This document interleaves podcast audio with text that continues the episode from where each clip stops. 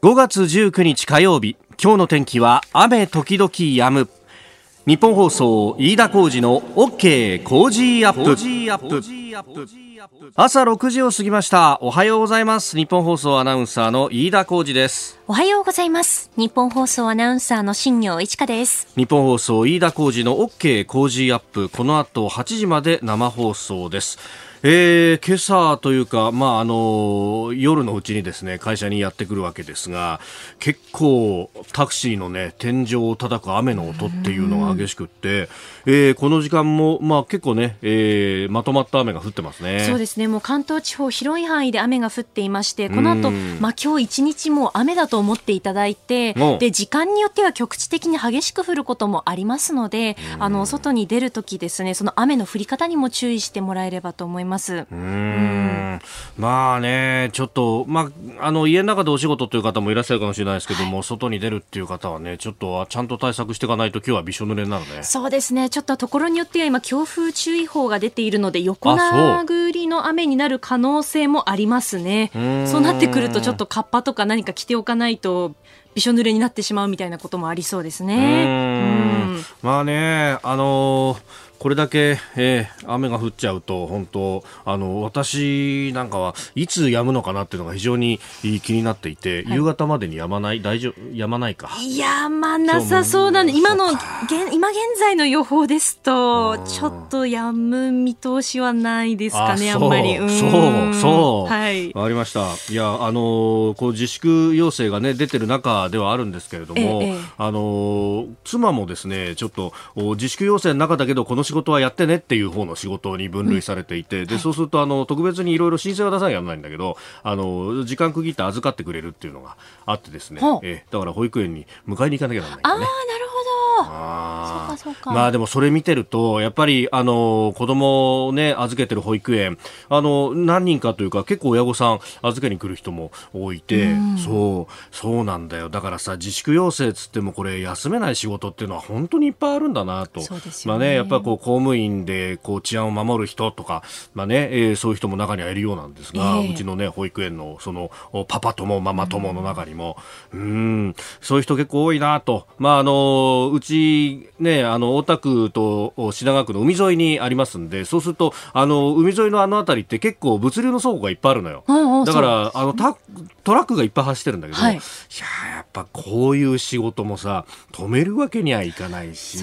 ね、ね、あの先週トラック協会の会長さんに話伺いましたけども本当あの今宅配の方は忙しくって、うん、えー、そっちの方でも仕事が回らなくてこう潰れそうになってるで一方であの企業間の輸送してる人たちは今工場が止まってるからそっちの方でいや本当にあの潰れそうになってるんだと、うん、どちらも潰すわけにいかないから本当協会としてはもう精一杯仕事するなよっていう話をしてましたけどもうそういう人たちにね、えー、この国の経済支えられているんだというところであります。まあね、あのー、本当、今日はね、あの、そういった、まあ、方々への感謝も、えー、含めて、まあ、ところがね、GDP の数字というのは厳しい数字が出てきますけれども、えー、えそのあたり、経済についてというのもね、えー、語っていきたいと思います。さあ、最新ニュースをピックアップいたします。スタジオに長官各紙入ってまいりましたが、えー、今朝はですね、あの、昨日、昨日は読売新聞があ一面トップで、えー、スクープで書いてきました、えー、国家公務員法等の改正案、えー、これの見送りと。今国会での成立を見送るということに関して、まあ、一面トップから、ね、展開するという新聞が多いですね。朝日もそう、毎えー、読売もそう、えー、それから毎日さらに東京新聞という4紙がこの検察庁法改正見送りということで出してきております。まああの特にですねえーまあ、読売もそうですけれども他の新聞がかなり大きく見出しを取って書いているのが、まあ、あ世論反発で転換というところ。で、えーまあ、あの特にねネット上からあ盛り上がったんだというようなことがあ出てきております、まあ、ネットでこれだけこう、ね、政策が変えられるということであればこれどんどん使っていけばいいなというふうにも思いますし、まあ、あのこの間の世帯で30万の給付が、えー、土壇場でひっくり返って、えー、1人一律10万円の給付に変わったということ、えー、これも、まあ、世論の反発非常に強かったというところから始まってますし、まあ、今回回の話というのも、まあ、世論を見てというようなことであればですね、えー、この先、まあ、それこそ消費税の話であったりとかっていうのも、ええー、世論の動きに応じてね、えー、政策が転換されるんであれば、それは結構なことだなというふうにも思います。まあこれ、あの、週末、先週末ぐらいまでは通すんじゃないかというようなことが言われていたんですけれども、まあ週明けから、えー、週明けからというかですね、まあ土曜日あたりから、あの、与党幹部なども、転換をしていったというようなことをお伝え聞いております。まああの、これね、えー、今回は、武田担当大臣の不信任が出ていて、これを明日のまあ、今日の本会議か。で、えー、否決をしそして明日の内閣委員会で、えー、採決かと言われていたんですけれども、まああのー、それをやるやろうとすると今度は委員長の解任動議が出てでまたそれを否決しということがこう繰り返されると国会が6月の16日17日までという会期を睨んだところで、えー、もう成立も間に合わないしで他にもどちらかというと、まあ、官邸のプライオリティは、えー、あ優先順位はですね、まああ二次補正の方ということがありますんで、ここが止まっちゃうとまずいというようなことも判断として働いたようであります。はい。えー、それからあ気になる記事ですけれども、まあ、あの GDP2 期連続減と1、3月期が年率換算で、えー、季節調整済みの実質の値で3点マイナス3.4%になったということが出てきております。まあ、これ、あのまあ、そこの部分とですねそれから四六期、えー、4月から6月はもっと下がるぞというようなことが経済欄を中心にですね、えー、各紙書いているんですがあんまりこう書かれたんで、おやと思ったのはですね、えー、これ1、3月期の数字が出たってことは、2019年度の数字というものが出てきたと。で、あのー、日本のね、お役所とかもそうですけど、4月からスタートして3月で終わるっていう年度でこう区切ってることが多いじゃないですか。だからこれ年度の数字って、その、あのー去年1年間のですね、まあ、この経済運営がどうだったかっていうのをこう表す指標なはずなんですよ。で、これ、まあ、ある意味通信簿が出てきたようなもんだから、そっちも報じなきゃいけないと思うんですが、これ、あの、内閣府のですね、えー、ホームページを見ると、結果の概要というところに出てきます。出てくるんですが、えー、ずらずらずらっといろんな紙が並んでいて、えー、PDF の一番下の方に出てくると。ね。で、えー、これをですね、見ると、2019年度の GDP の国内総生産の値の季節調整済みで、えー、実質の値はですね、なんと0.1%のマイナスに陥っております。これ、あの1、3月の数字だとか、四六どうなるっていうことが大きく出てると、うわ、コロナの影響でっていうふうに、えー、考えがちなんですが、一方でですね、これ、あの、1、3、あの、2019年度全体の数字で見て、コロナがどれだけあったかっていうとですね、まあ、あの、甘々に見積もっても、せいぜい2月の終わりから3月からにかけて、ね、えー、全体で言うと、まあ、えー、6分の1から12分の1ぐらいしかないと。で、その上思い出してください。3月の半ばぐらいってまだ飲みに行ってたりとかっていうのができたわけですよ。経済の影響って、まあもちろん出ていたけれども、そこまで今ほど深刻でははなかったということを考えると、これコロナの影響で2019年度はマイナス0.1%になったわけじゃなくって、もともと景気があまり良くなかった上に、え、10月に消費税の増税があって、だからもともと経済は非常に悪かったところへ来てコロナがやってきてると。いうことを考えるとですね、そのもともとじゃあどうして経済悪かったんだっていうところをきちんと考えないと、これ全部が全部コロナのせいみたいに記憶をですね、もう上からどんどん塗り替えられようとしていると。これちゃんと考えないと、これあの、じゃあコロナが終わったら景気がどんと良くなるんだみたいな話に今なってますけど、いや、そんなことはないぞと。足元そもそもボロボロだったじゃんっていうところからきちんと考えないといけないと。こういうところ、冷静な目は持っておきたいと思います。えー、それからもう一つ、あの、自衛隊の、航空自衛隊の中にですね、宇宙作戦隊というものが、まあ、発足したというニュース。えー、あの、まあこれね、中身についてはいろんなところでやってますんで、一つ親と思ったのはですね、えー、各紙、えー、まあ政治欄だったりだとか、あるいは総合面のですね、2面3面あたりで、えー、写真入りで書いてきたりするところが多いんですが、朝日新聞はですね、えー、第二社会面というところに書いてあります。第二社会面です。あの、後ろからめくって、ペラッとめくったところが第一社会面、第二社会面。まあ、大体そのぐらいまでは見る人いても、第三社会面って相当マニアックに、あの、新聞読んでる人じゃないと読まないところなんですよ。まあ、この辺にですね、まあ、朝日新聞らしさが非常に出てるなと。昔見た映画で、クライマーズハイという映画がありました。で、その中で自衛隊について書いたのをですね、え、一面に、え、記者雑感で載せようとしたら、それが土壇場でですね、え、えー、編集局長だか社長判断で、この第第三社会面に追いやられたというのがあって、えー、これをこう載せようとしたですね全権デスクが怒ってで社長のところまで直訴に行ったんですけどそしたら、えー、編集局長と社長は何て言ったか新聞がな自衛隊の広報なんかしてやる必要はないからだ。えー、1980年代はそういうメディアのこう空気がありありとあったわけですけれども、まあ、あ一部の新聞社にも今もあるのかなと。まあ、あるいは、あこのね、えー、まだ20人で発足したもんだから、まだそんなに大きな記事にする必要はないという判断があったのかなと思います。あなたの声を届けますリスナーズオピニオン、えー、この OK 工事アップはリスナーのあなたコメンテーター私田新業アナウンサー番組スタッフみんなで作り上げるニュース番組です、えー、ぜひニュースに対してご意見を寄せください。今朝のコメンテーターはジャーナリスト長谷川幸宏さんです、えー、まずは検察庁法の改正案について。て、えー、今国会での成立見送る方針を表明したというニュース、えー、それからですねあのコロナについておはようニュースネットワークのゾーンで、えー、詳しく聞いていきます。ここはですねあの長谷川さんとそして、えー大阪大学大学院寄付講座教授の森下隆一さん、えー、この方あの新型コロナのワクチン開発のキーマンという方、まあ、これどのぐらい進んでいるのかとかその見込みなどについてもいろいろ伺っていきましょう、えー、それから1、3月期の GDP さらに、えー、WHO の年次総会についても聞いていきます。ニュースについてもね、様々いただいてますが、あご自宅の周りでどういうことが起こってるかなっていうのも結構いただいてますね。うん、えー、御殿場市の和弘さん49歳の方メールでいただきました。えー、昨日の夜から今朝にかけた土砂降りが続いてますよね。昨夜はそれに地響きが加わってました。この地響きは、えー、自衛隊の夜間演習によるもんですが、おお、御殿場。あ、東富士の演習場ですね。えー、今週の土曜日23日は年に一度の総合火力演習です。今年はこういったご時世ですので一般非公開、えー、動画配信を見る以外になさそうですが、井田さん今年はどうされますか？いや、そうなんですよ。私もあの取材に行きたくてですね、で、これあの、いろいろ、陸上自衛隊のですね知り合いに聞いてみたらいや今年はもうあの取材の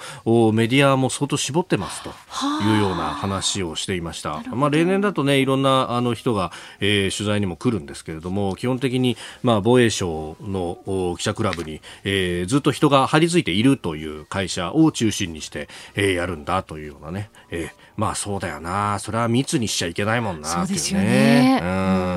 まああというような私もだからの YouTube で、えー、家でじっくり見ようかな みたいなね、えー、ことも思っておりますが。そこにお酒が加わるわけですね。いや飯田さんの場合はね。本当にね そう。さすがにさ取材で行くとさ、うん、現地でお酒は飲めないから。そりゃそうですよね。そりゃそうだよね。そりゃそうなんですけどね。そうなんだよ、えー、今回は確かにそういう意味では面白いかなと思うんだけどね。そうですよね、うん、皆さんよくね鉄道とか飛行機とかのこう動画を見ながらお酒を飲むというのをこう趣味にしていらっしゃいますからね。いやこれは楽しくってね 本当に。ただね、あの、息子にさ、やっぱりさ、イメージが良くなくってさ、お父さんはさ、お家でお酒ばっかり飲んでるよね、とか言われて、待って待って、お前それ、俺に言うのはいいけど、外で言うなよって。どんなイメージになるんだっていう、ね、まあ、息子さんが寝てる間に仕事してますけどね。いや、そうなんだよ。仕事してる姿が見えないそうなんだよ。そうなんだよ。なんかさ、だいたい家でジャージにいるでいる姿しかわかんないからさ。それでお酒飲んでる姿しか知らない。そうそうそうそうそう。なんだよ。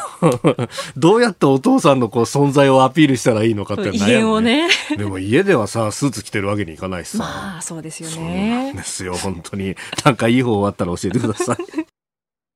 さあ、7時台はコメンテーターの方々とニュースを掘り下げます。今朝のコメンテーター、今日もリモートでご出演です。ジャーナリスト、長谷川幸宏さんです。長谷川さん、おはようございます。おはようございます。よろしくお願いします。ますさあ、長谷川さん、本を出されるんですって。はい、そうなんです。実は新型コロナの正体というタイトルて、今、ワクチン開発をされている大阪大学の、はいえー、森下隆一、えー、寄付講座教授と対談しました。ええええ、あれこれ、ワクチン開発の現状とか、あるいは新型コロナの後の世界はどうなるかとか、はい、まあ、もうすでにアメリカ、中国がね、ちゃんちゃんやってますけど、まあ、そういう話。などなど、新型コロナをめぐる全体像を、話、語り尽くしたと、まあ、そういう本です。タイムリーですよね、これ。え、対談いつしたんですか？いやいやいやいや、4月の半ばでしたけど。なるほど。じゃあもう1か月ぐらいで。巣ごもり生活が始まって、ええ、それで実は、あの、森田先生と私、かねて、まあ友人なんですけども、もともと、政府の規制改革会議で。なるほど。以来。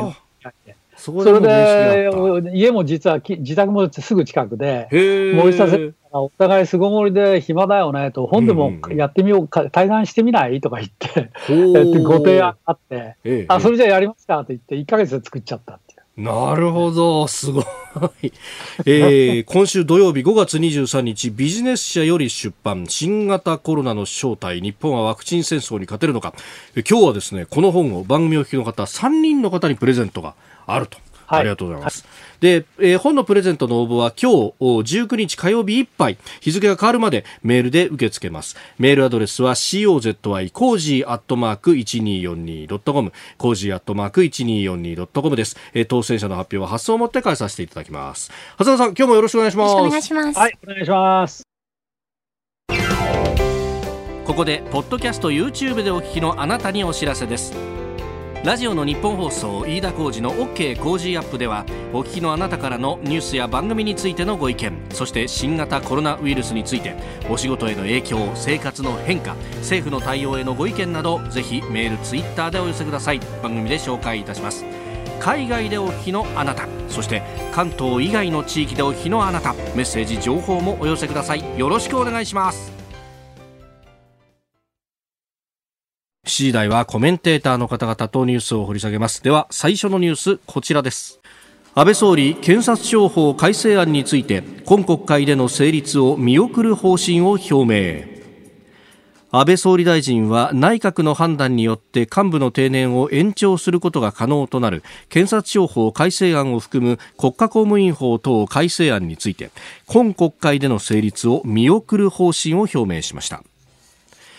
えー、総理は昨日二階幹事長との会談の後見送りを表明しました、えー、記者団に対しては国民全体の奉仕者である公務員の定年延長法案については国民の皆様の声に十分に耳を傾けていくことが不可欠であり国民の皆様のご理解なくして前に進めていくことはできないということで、えー、成立見送りに至ったというところです。そうですね、はい、えー、まあ、あのこの話は、実はあの1月の閣議決定で、今の黒川博文さんっていう東京高検検事長の方の定年を延長するっていうことを閣議決定で決めて、ええー、まあ、その話の続編みたいな話なんですよね。で、今回、この法律の改正案の中に、内閣が定める自由があると認めるとき、つまり内閣が検事総長や一般の検事の定年を3年、はい、最最長3年まで延長できる、はい、ここのところを捉えて、ですね、まあ、こういうことを許したら、あ内閣があ思うような検察を作ってしまう、つまりもっと言えば、検察の独立性が危うくなるんじゃないのと、あまあ、こういうのが、まあ、野党とか、まあ、あの批判していた左派マスコミの主張だったんですよね。はい、で私はですね、うん、話はむしろ逆で、ええ、逆で、え、検察のその独自性云々ではなく、むしろ検察の暴走、はい、そっちの方をむしろ私は心配してるんですよ、かねて。うんうん、実は今回の話が起きる、起きてそういうことを思ったんじゃなくて、えー、というのはあの、皆さんももう記憶の彼方にあると思いますけど、検察が暴走した事件っていっぱいありましたよね。はい、えー、例えば、えー、2009年のあの村木さんの事件、えー、あの厚生労働省ね、はい、これ結局冤罪だっていうふうに分かりましたよ。うん、で、その後で、なんと、その担当の検事さんがですよ、はい、重要証拠を改ざんしていたフロッピーディスクを書き換えてたっていう事件まであって、はい、これ、大阪地検特捜部部長をもも巻き込む、まあ、大事件になったわけですよ。で、これがまあ2009年にあった。それからその後2010年には小沢さんの陸山会事件っていうのがありまして、小沢一郎さん。まあ、これも小沢一郎さんの捜査がまあやや強引だったんじゃないかということが、捜査中からも言われてたんですけども、はい、その後で結局、小沢さんが検察審査会に行ったらですね、なんと担当の主任検事が、捜査報告書をでっち上げてたと、全く架空の捜査報告書をでっち上げてたっていう事件があった、はい、でこの時当時の法務大臣はあの小川敏夫さんですけども、えーえー、小川さんなんかに私、まあ、インタビューしましたが、当時、ね、そしたら小沢さん、当時法務大臣で、この捜査報告書を見たらですね、はい、いや、もう一部どころか、これ、全く全部が架空なんだよということで、うん、実は指揮権発動も考えたくらいなんだ。ということをおっしゃった。はいうん。で、まあ、結局、小川さんはあの当時の野田総理にあの首切られちゃって、ですね、はい、えー、刺激発動には至らなかったんですけども、うん、などなどですね、まあ、戦前の例えば帝人事件まで遡ることもできますし、はい、つまり、検察の暴走っていうのはね、これか、絵空事な話じゃなくて、本当に起きてる話なんですよね、何度も。はい、だからそのことを考えれば、むしろですね、私は政府の検察に対するコントロールをもっと強めるべきだとぐらいに実はずっと思ってます。だって、この小沢さんの事件で、あの捜査報告書をでっち上げたときに、当時、最高検はどうしたかって言ったら、ものすごい甘い処分、うん、つまり、えー、えっと、どのくらい、非常に甘い事件だった、えー、あの処分に済ましてしまったわけですね。ことの大きさに対して非常に甘かった。ね、厳重注意ですよ。厳重と厳重注意ぐらい。厳重実質的にもう事件を闇にふ、ま、あの葬られてしまったような形でした。はい、だからまあそういう経緯を踏まえればね、うん、むしろこの際、まあ、仕切り今回仕切り直しになったわけだから、はい、あこの仕切り直しに際してはですね、定年延長なんていうことだけじゃなく、うん、政府がどうやってこの検察の暴走を防ぐのか、うんうんうん、ああるいは国会がどうやって防ぐのか、はい。えー、あまあ、こういう議論を、ね、もっとすべきだと思いますね、うん、まあ、主権の束を背負った国会議員、立法府があどうコントロールするかって、まあ、シビリアンコントロールという意味ですよね。この話はね、当時は結構されてたんだけど、はい、もう喉元過ぎれば暑さ忘れるで、うん、知らされなくなっちゃった、まあ、いい機会だから、ぜひそこのところ議論もしてもらいたいと思います。はい。えー、まずは検察庁法改正案の成立見送りについてでした。おはようニュースネットワーク。取り上げるニュースはこちらです。FRB のパウエル議長アメリカの景気回復にはワクチンの開発が必要との認識を示す FRB アメリカ連邦準備制度理事会のパウエル議長は今月17日放映のアメリカ CBS テレビのインタビューの中で新型コロナウイルスの感染拡大で悪化したアメリカの景気回復が2021年末までかかる可能性があり完全回復にはワクチンの開発が必要との認識を示しました。まあ、この経済を回していくにはワクチン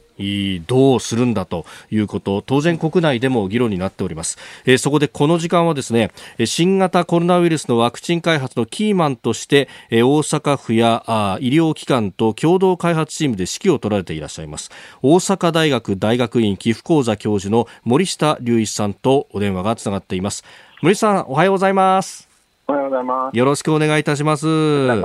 えー、森下さんは5月23日今週土曜日ですね、え今日のコメンテーターの長谷川幸宏さんとの協調え新型コロナの正体日本はワクチン戦争に勝てるかえー、という本をビジネス社から出版されます。まあ、本の中身と重複する質問もあるかもしれませんけれども、えー、どうぞよろしくお願いいたします。はい、よろしくお願いします。まずこのワクチンっていうのは、どうなんですか？いつ頃までにできそうなんですか？今の流れっていうのを聞かせてください。今予定ではですね、7月からまあ小規模な臨床試験、人への実際の投与を始めようということになってます。おお、7月から人にっていうことになると、これ、あの段階を踏んで、その人数も増やしていくっていうことになっていくんですか？えそうなんです。で、9月からはですね、もう少し多くの方、あ300人、400人ぐらいの方を対象にした大規模な試験も始めようということで準備をしています。ほこれ、そうやって段階踏んでいくと、順調ならいつ頃に実用化に向かうんですか？まあ、これはあのどういう形で国の方でワクチンを接種していくのかというのが決まらないとなかなかはっきりわからないんですけども、予定としてはですね、はい、年内に20万人分はもうすでに作れる体制ができたので、えー、実際にあの実用化特訓点ではですね、えー、年明けぐらいには可能かなというふうに思ってます。なるほど。これ、ワクチンっていうことは、その今発症している人に打つっていうよりは、そうじゃない人に、健康な人に打つっていうイメージでいいですか？そうです、そうです。あのあくまでワクチンなので、病気が治るわけじゃないんですね。むしろワクチンを打つことで、新型コロナの感染を防いだり、ええー、感染しても重症化が予防できるということになります。で対象もですね、いっぺんにあの皆さんにというよりは、やはりあのリスクの高い方、はい、医療関係者であったりとかですね、行政の方とか、はい、で最終的には高齢で、えー、持病のある方、えー、喘息とか、あるいは肺の疾患がある方がまずは対象かなというふうに思います。なるほど。じゃあ、あの、僕らみたいな一般人まで来るっていうのは、もうちょっと待たなきゃいけないってことですか？そうですね。あの一般の方の場合、まあ、特にあの若い方はですねかかっても症状があまり出ないので、まあ、ワクチンを打たなくてもいいかもしれません、むしろあの70歳代になりますと、はい、えー、致死率があ死亡する確率が10%ぐらいになりますので、まあ、そういう方はやはりワクチンを打っておいたらいいということになろうかと思います。なるほど。これ、ちなみにその開発にかかる費用っていうのは、どのぐらいかかってるもんなんですか？えこれはね、やっぱ結構かかるんです、もうすでにだいぶお金かかってますけども、うん、まあ、大体20万人分で、えー、30億円ぐらいはかかってきますので、まあ、そういう意味ではですね、国からぜひ援助してほしいなということをお願いしている状態です。あそっか、でも20万人で30億円、逆に言ったら、でも、そのぐらいの予算規模があれば、できるんだったら、これ、補正でもなんでもつけてほしいですよね。まあ、そうですね。あのー、予算さえ整ってくれば、ええ、あの100万人とかでも可能なので、えー、これあの、ビール工場にあるような樽がありますよね、はい、ああいう樽の中で大条件を増やして作るので、え、まあ、そういう樽を確保できれば、まあ、かなり大量に作ることができるんですね。あそうなんですか。しかもあの早く作れますので、あのお金の手当がつけば、本当にあの年内にさらに増産もできますし、あの来年の春までに100万人とかでも可能なんです。あ春までに100万人可能。ほただし、まあ、これやっぱり100億以上かかりますから、なかなか民間企業では難しいということになりますけども。なるほど。え、でも、それがあれば、あの、オリンピックだって、なんだって心配なくできるようになりますよね。まあそうですね、今、先ほど FRB の話見てましたけれども、えー、やっぱアメリカはですね政府が1兆円規模でワクチンにお金をかけるとトランプ大統領が発表してますし、もうすでにあの400億、500億というお金がですね、えー、えー、増産のために各企業の方にあのお金を出しているという状態なので、経済を回復するためにですね、あの早急にワクチンを作ろうということで、海外は動いてますね。まあ、日本もあの早くワクチンが接種できれば、やはりオリンピックもかなり現実的になっていくのかなというふうに思います。さあ、あのリモートで長谷川幸宏さんともつながってます。えー、長谷川さんもね、えー、一緒に、はい、森田先生、長谷川です。長谷川さんどうも。どうもよろしくお願いします。で、今の話の続きなんですけども、実はこの間の補正予算で、はい、ワクチン、それから治療薬、まあ、これについては政府も応援するということになってまして、一応、財務省の予算書なんか見ますと、ワクチン開発で100億円っていうお金が計上されてることはされてるんですよね。うん、ところが、それが一体どういう仕組みでどういうふうに出ていって、本当にワクチン開発に使われるのかっていう、そこのところがもうちょっと見えないんで、私はそこがどうかなとも思ってるんですけど、森下先生、いかがですか、そこら辺は。あの我々もですね自分たちが入ってくるかわからないので非常に不安なんですけどね、やっぱりそれは。えー、でななんかあの、あれですか、あの政府は、その日本製のワクチン開発だけじゃだけじゃなくて、外国で作っていくワクチンにもお金を出していくって、まあ、そういうことになってるんですかねえむしろ外国の方が多いぐらいですね。あのどうもそのようですね、あの外国に回すそれはね、ちょっと私、本末転倒じゃないかと思うんですよ。というのは、外国が作るワクチンはもちろんその自国民を最優先にするに決まってるじゃないですか。だから、そういう国と渡り合っていくためにも、日本はまず日本独自のワクチンを作らなきゃいけないと思いますけども、その辺はいかがですか？いや、その通りだと思いますね。あのなかなかやっぱり自国民の方に投与してからじゃないと海外出せませんし、あの出したとしてもほんのわずかになってくると。これあの実際、治療薬のレシデシビルでもですね日本に入ってくるのはほんのわずかなんですね。でまあ、これはどこの国でもその自国民優先というのは、もうこういう生き死の争う病気が流行ったのは仕方ないと思いますね。うんいや、あの今度、先生と出す本のタイトルも、そこら辺の問題意識で、実はあのワクチン戦争という、はいあえて、まあ、刺激的なタイトルを、まあ、私つけたんですけど、うん、あのまあ、一部にはですね、要するにアメリカでも中国でも、もう開発すればそれは国際公共財だ、まあ、実はこれ中国が言ってるのがもう笑っちゃうところなんだけど、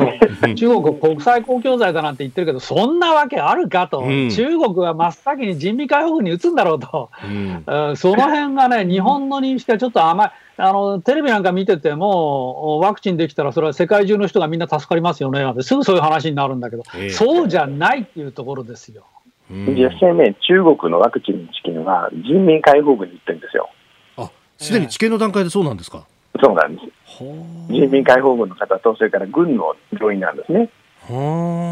からもう非常にあの考え方がよくわかると思いますね。あうん、そうか先ほどのね森下先生のお話で日本の場合だったら例えば高齢者とかリスクの高い人に打つけどまずで人民解放軍の兵士なんて言ったら若いじゃないですか。全然リスクないですよね。でもそこに打っていくんですね。えー、なんかね、ちょっとあんまり言いにくいですけどね、いろんなこと考えていくないから不安になりますよね。そうそう。いやだから飯田さんね、これ実はね、はい、ほとん。どワクチンっていうのは、えー、まあ、戦略兵器に近いと、戦略。まあ、そういうふうに考えた方がいいんですよ。だって人民解放軍に打って、人民解放軍が絶対あのウイルスフリーになっちゃったらですよ、えー、あの他にウイルスに侵されてる、例えばアメリカの空母なんかも侵されてるわけですけど、そうですね、ね、あのそういうところに圧倒的にあの優位に立つじゃないですか。だからそんな、これはね、甘い、きれい事の話じゃないんですよ、そもそも。だからこそ、日本が独自のお金をつけて、独自開発を何が何でもしないとやばいと、こういう話だと。思いますもともとその生物兵器とかバイオテロとワクチン、治療薬っていうのはセットなんですよね。生物兵器になるっていうのはその当然ながら自分たちがかからないとか自分たちが治るという前提がないとできないのでもともとこのいう治療薬とそうしたあのバイオテロを使うようなウイルスというのはずっとやっぱりどこの国もセットで昔は開発してるんですよね。これそう考えるとその例えば防衛の予算とかそういうところからとかあの共同研究とかって話来たりなんかしないんですか？あのね、アメリカは実は軍がお金出してるんですやっぱり。あやっぱりそうなんですか。えー、で、やっぱりあのバイオテロ対策で、常にですね、あの何かどこかで未知のウイルスが起きると、すぐにウイルスの生産に、あのワクチンの生産に入るように、そういう予算を持ってるんですね。だ今回も非常にアメリカがワクチン早いのは、はい、実はその予算で、えー、すぐに開発が始まっているので、えー、今日モデルナ社のワクチンの話出てましたけども、はい、あのー、世界で一番早く、あのー、あれに開発に成功していくっていうのは、そういうのが大きな理由なんです。で日本はやっぱそういう制度がないので、どうしてもですね、あの、あたふたしてしまうというのが、やっぱり、えー、ある意味欠点かなと思いますね、これは。えー、えー、森下さん、うん、あの、朝早からどうもありがとうございました。はい。どうもありがとうございます。長谷川さんとの協調新型コロナウイルスの正体日本はワクチン戦争に勝てるのかビジネス社から5月23日今週土曜発売となります。続いて教えてニュースキーワードです。13月期の GDP 内閣府が昨日発表した今年の1月から3月期の GDP 国内総生産の速報値は物価変動の影響を除いた実質の伸び率が前の3ヶ月と比べマイナス0.9%えー、これが1年間続くと仮定した年率に換算してマイナス3.4%となりました。新型コロナウイルスの感染拡大の影響で2月頃から輸出や消費設備投資などに影響が出ております。えー、西村経済再生担当大臣は昨日の会見の中でで緊急事態が出た後の緊急事態宣言が出た後の4月5月はさらに厳しい状況になると思うというふうに見通しも述べております。予防線張ってるとも言えますけれども、長谷川さん。まあ、そうですね、まあ、こうそうすると、2四半期じゃなくて、3四半期連続の、はい、マイナスと。いうことで、えーえー、もうこれはもう完全なもう景気後退、不況入りと、はい、いうことですね、まあ、そのあたりのことはもう皆さん、リスナーの皆さんもよくよくご存知だと思いますが、はい、さて、そうなると、問題は、それを下支えするのに、どのくらい政府が経済対策をやるのかと、はい、まあ、この話ですよね。で、ね、この間の補正予算は、まああの、はい、30万円支給が10万円支給に変わって、ちょっと吸ったもん出しましたけども、えーまあ、一応10万円支給ということで、まあ、いわゆる財政出動の本当のお金、真水と呼ばれる部分は、はい、まあ、ざっくり25兆円ぐらい、えー、はまあ出たかなと、はい、まあ、思いますけれども、まあ、こういうふうになると、ええ、これは第2弾、の経済対策が必要だと思いますね。それで、じゃあ、どのぐらいの対策規模にしたらいいのかって言えばですね、はい、まあ、この間の補正が25兆円、まあ、ざっくり GDP の5%弱くらいだったということを考え、それからまあアメリカが2兆円以上もの経済、はい2兆ドル、2兆ドルの経済対策、うん、そのうち真水部分がまあ約1兆ドル、はい、つまり、まあ、その GDP にするとですね、まあ5、うん、それでも5%ぐらいか、はい、あということですけど、まあ、その後、引き続きアメリカも相当苦しんでいることを考えればですね、うん、まあ、私、もう一回、前回と同じぐらい、25兆円規模、真水で。はい。えー、ぐらいの景気対策がまあ必要なんじゃないのかなと、まあ、思います。えーまあ、まずはその、ね、当座の資金繰りが苦しいところとか出血しているところを、ねえー、手当てをしてっていうそこをやらなきゃいけないから沈んだ分の補填だけでもそのぐらいの金額が必要になるということですよね。そうそう。しかもね、やっぱりスピードですよね、本当にいかにもスピードが遅い、はい。まあ、だから、まあ昨日一昨日あたりから流れてますけど、休業要請に対しても、まあ、8時以降も、はいあの、アルコールを出すというお店が出てきましたね。うんうんうん、まあ、あれは要するにもう、やむを得ずなんですよね。えー、要するに政府の対応があんまり遅いので、はい。要するに現金がないことにはもう家賃も払えない、うん、となるんで、もうやむを得ず、背に腹は変えられなくて、はい、えー、まあ、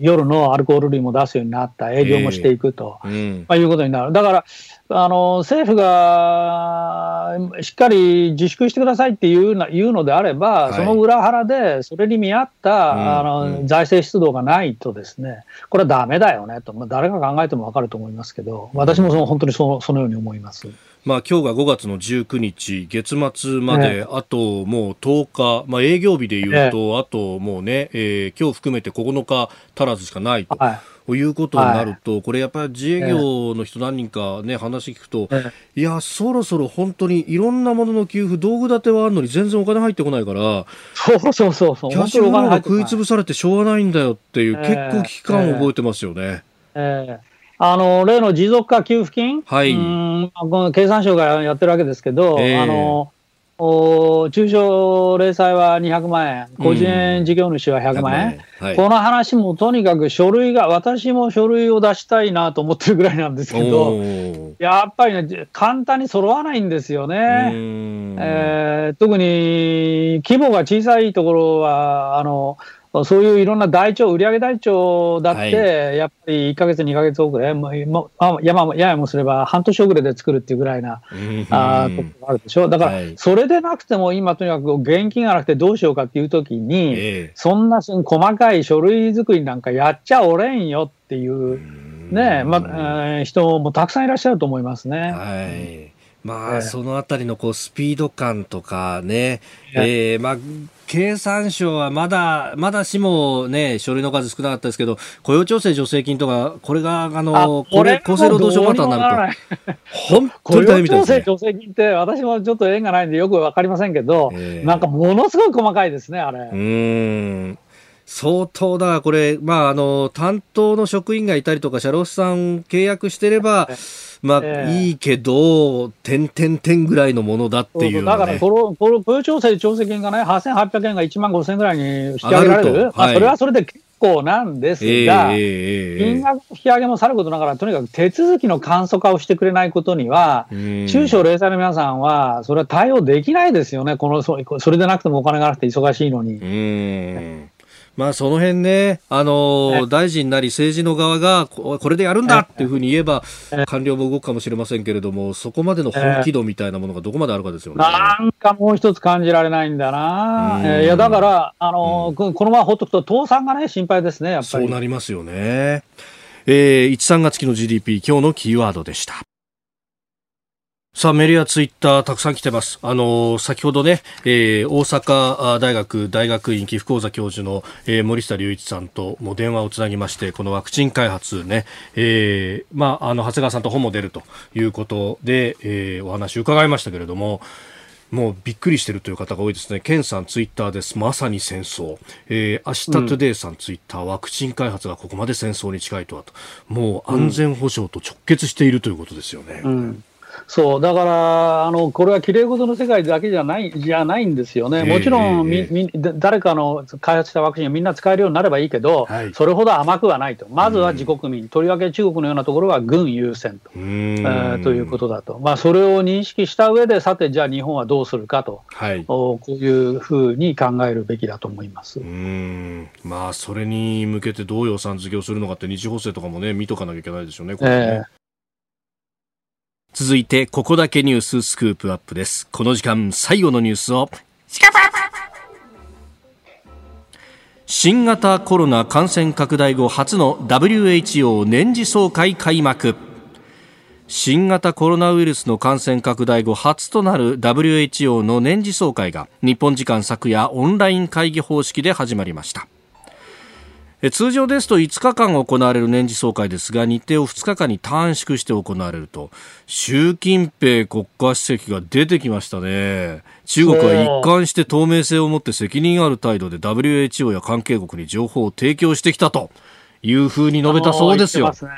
ね、アメリカの厚生長官も、はい、あのこれ、リモートで出てきて、えええー、ある一つの国が隠蔽していたと言ってますよね。言ってますね、ある一つの国。完全にこれもう米中激突、うん、もう要するに中国の隠蔽はね、もうこれ隠せないと思いますよ。えー、だって、えっと、12月1日に最初の患者が出て、はい、えー、8日にそれが確認され、WHO に報告したのは31日。はい。えーえー、それでその後も、お例の医者に対する弾圧、発言はい、さんという、ね、みたいなことをやってましたから、うん、あまあ、要するにもう隠蔽の責任はもうこれは免れないと、はい。まあ、それに加えて、さっきのこのワクチンの話ですけど、ええ、まあ、あそこでも言いましたけど、まあ、中国はここでどうも国際公共財にする考えも示しましたなとこう出てますが、ええそんなそんな中国がね、国際公共財なんてやるかと、うん、先ほど言ったように、もう人民解放なんですよ、なんて言ったって。は。い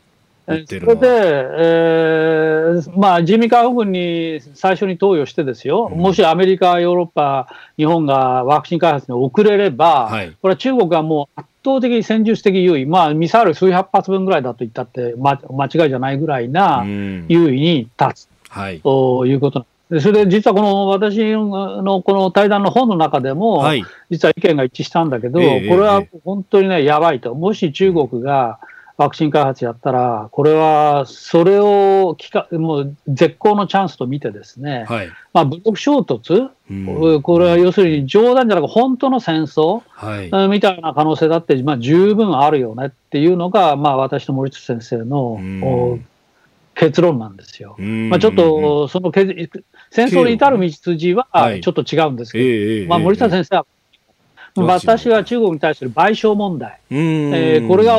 なって、はい、えー、至ると。おまあ、道筋はというわけで先生とはちょっと違うんですけど、はい。まあ、いずれにせよ相当きな臭い可能性があるよねっていう結論が一致したんですね。うん。まあ、あのアメリカは各州であったりとか、あるいは民間で賠償の、えー、提起とい。うものが、い、ろんなところで訴訟が進んでいる、まあ、これね、ねあの世界中で始まっていて、ねえー、報道によれば、もう1敬遠ぐらいと1000兆円以上になるというような話になっている、やっぱりこれの支払いってところがもう問題だったわけですか、えーそうそう。あのアメリカだけじゃなくて、オーストラリアなんかも相当強硬で、実はこの WHO の会議でも、オーストラリアは中国に対するあの調査、はい、これをやるべきだと、うん、要するに事実上、中国はこれまで調査を拒否してきたんですよね、WHO、最初に1月に言ってますけども、アメリカの学者の参加は拒否してる。で、まあ、WHO がもともと完全に中国べったりだということは皆さんご存知の通りですから、あ要するに、本当に客観、公正、中立な調査が行われたかどうか、まだ疑問があって、そのあたりについて、まあ、オーストラリアも、まあ、本気になって、それを言い出していると、うん、いうことですね。うん。まあ、まあ、私、WHO っていうのはもうはっきり言って、もうこのこの組織はね、いっぺん全部やり直しだとぐらいに思います。まあ、だからトランプ政権もそれが分かって、そういう見通しがあって、まあ、拠出金をと凍結している、えー、ということでしょう。うん。これ、まああのね、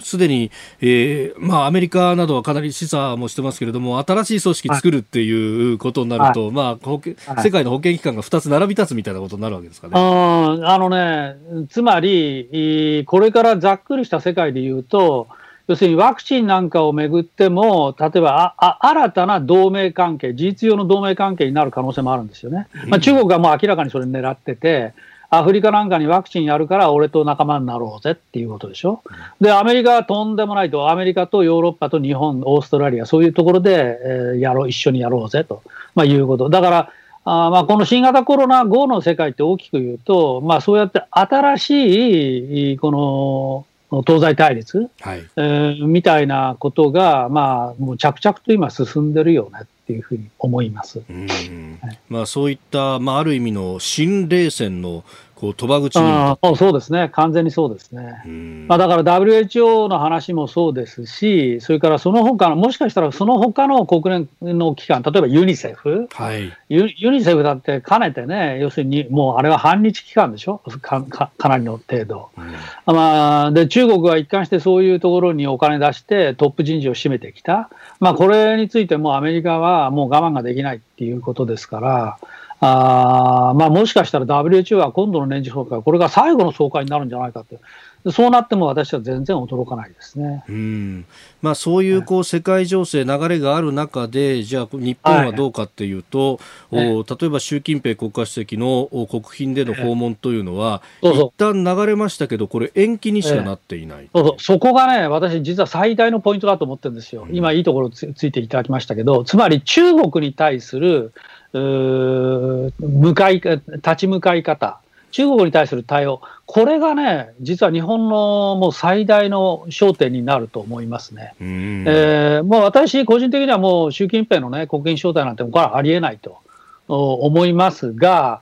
あ安倍政権、そこら辺どう考えてるのか、はい、安倍政権も当初のスタートした頃の安倍政権は、まあ、あの価値観外交を掲げて、まあ、中国と対峙するっていうことだったんだけど、はい、まあ、この1年でちょっとガラッと変わってきて、ずいぶん中国に寄ってきましたよね、うん、でそのことが今度の新型コロナでもう一回問われて、はい、もしも安倍政権が中国に対して甘い姿勢を貫くとなったらね、これは政局になるんじゃないかとぐらいに思います。次の政権選びは、この中国に対する対処の仕方中国にどう対峙するのか、これがね、最大のポイントだと思います、ね、うん。そのあたり、まあ、今までであれば、そのまあ、官邸の中で外交をやる、え国家あ安全保障局の、まあ、当時、八千局長は、えー、中国と、まああの対峙していく対峙していく方向八冠外交の設計者ですから、彼は。ところが、八千さんが、まあ、退場されたと、で、その後の路線はどうなるのか、これははっきり、まあ、かなり中国に対して融和的な姿勢でしたよね。えー、で、そこに降って湧いたのが今度のコロナで、はい、コロナがあってもなお中国に対して融和的な姿勢を保つのかどうか、まあ、そうなったら、これはアメリカのトランプ政権とも対立しかねないっていう話なんで、はい、これは日本にとってもすごく大きな、あの分岐点、になると思います。うんまあね、そのあたり、今の北村国家安全保障局長は、それほどリーダーシップがあるのかというところで、はい、うん、やっぱり、秘書官とか補佐官のラインというところ、ええまあ、これはね、そういうあの閣僚とか秘書官、補佐官レベルの話じゃなく、結局はやっぱり総理と総裁ですよね、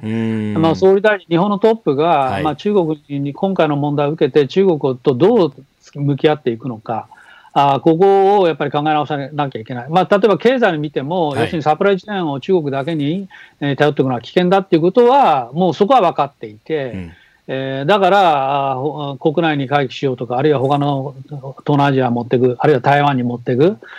っていう話に対しても補助金出すっていう政策まで出てますけど、はい。まだ国賓を招待の延期している部分をどうするのか、これについてはまだ議論は出てないですよね。だから、ここいらへん、まあ、これから日本もやがてコロナ対策が一段落してくれば、もうそこがもう最大の問題になるなと思います。うん、えー、今日のスクープアップ、えーまあ、WHO の年次総会の話がきっかけでしたけれども、米中の新しい冷戦という世界を俯瞰したお話までいただきました。ポッドキャスト YouTube でお聞きいただきありがとうございました。この飯田浩司の OK コージーアップは東京有楽町のニッポン放送で月曜から金曜朝6時から8時まで生放送でお送りしています。生放送を聞き逃したあなたぜひラジコのタイムフリーサービスで新型コロナウイルスに関しての最新情報ニュースやスポーツエンタメなどをぜひチェックしてください。さらにこの番組では公式 Twitter でも最新情報を配信中。スタジオで撮影した写真などもアップしています。そしてもう一つ私飯田浩司夕刊富士で毎週火曜日に飯田浩司の「そこまで言うか」を連載しております。こちらもぜひチェックしてください。